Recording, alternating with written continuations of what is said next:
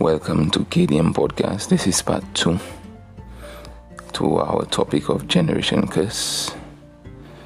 In this segment, we're going to speak briefly about the biblical meaning and give a reference to it. A generational curse is believed to be passed down from one generation to another due to rebellion against God. Deuteronomy 13:19 says, "We can either choose life and blessings or death and cursing." The bottom line is we inherit many traits from our parents that aren't always positive. We acquire a sinful habit that negatively affects our lives.